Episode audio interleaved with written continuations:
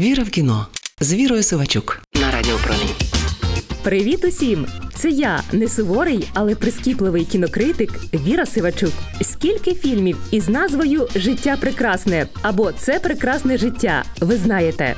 Американський Френка Капри та італійський Роберто Беніньї. Сходу згадала два. Але знаю, що насправді більше важко уявити щось банальніше і водночас щось життєстверніше. Тому і в 2023-му виробники продовжують так називати фільми. А ми продовжуємо їх дивитися, сказала я, вмикаючи чергове прекрасне життя. І нас можна зрозуміти, адже в потоці переживань і страхів війни бодай іноді хочеться швидкорозчинного позитиву. Цього разу я пішла за ним на Netflix, де вийшла романтична комедія Прекрасне життя з данським музикантом Крістофером у головній ролі. Режисер Мегді Аваз, Велика Британія, Данія, 2023 рік. Віра в кіно з Вірою Сивачук. Отож, перед нами ще одна солодка історія попелюшки від шоу-бізу.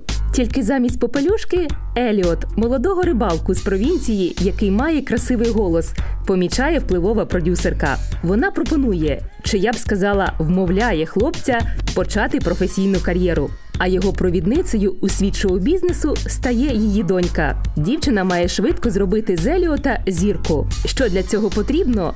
Найперше вірусна пісня, яку захочуть повторити тікток і стадіони. І хлопець її пише, згадавши травми дитинства і закохавшись у свою продюсерку.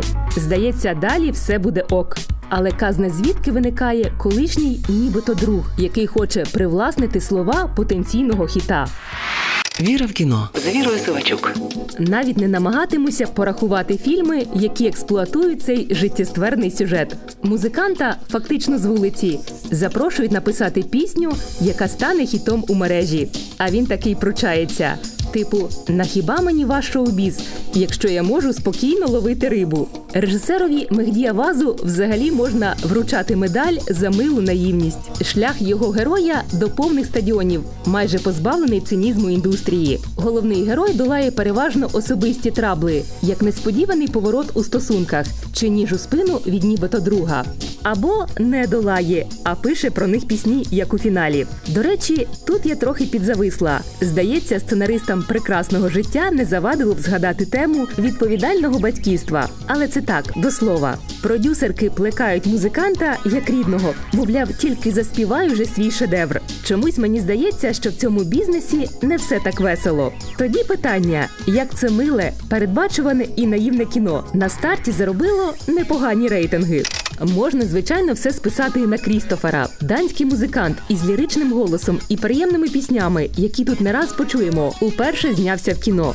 Подія, звичайно, але принадність прекрасного життя не тільки в ньому. Це фільм, який став рівно тим, чим мав стати мотиваційною казкою для дорослих, яка у 101 раз нагадає, що талант не залишиться непоміченим, що не в славі щастя, але й вона не завадить. І нарешті про те, що справжні пісні народжуються зі справжніх почуттів. Можливо, технологи індустрії заперечать, але я той просто цитую фільм. Це була я, не суворий, але прискіпливий кінокритик Віра Сивачук.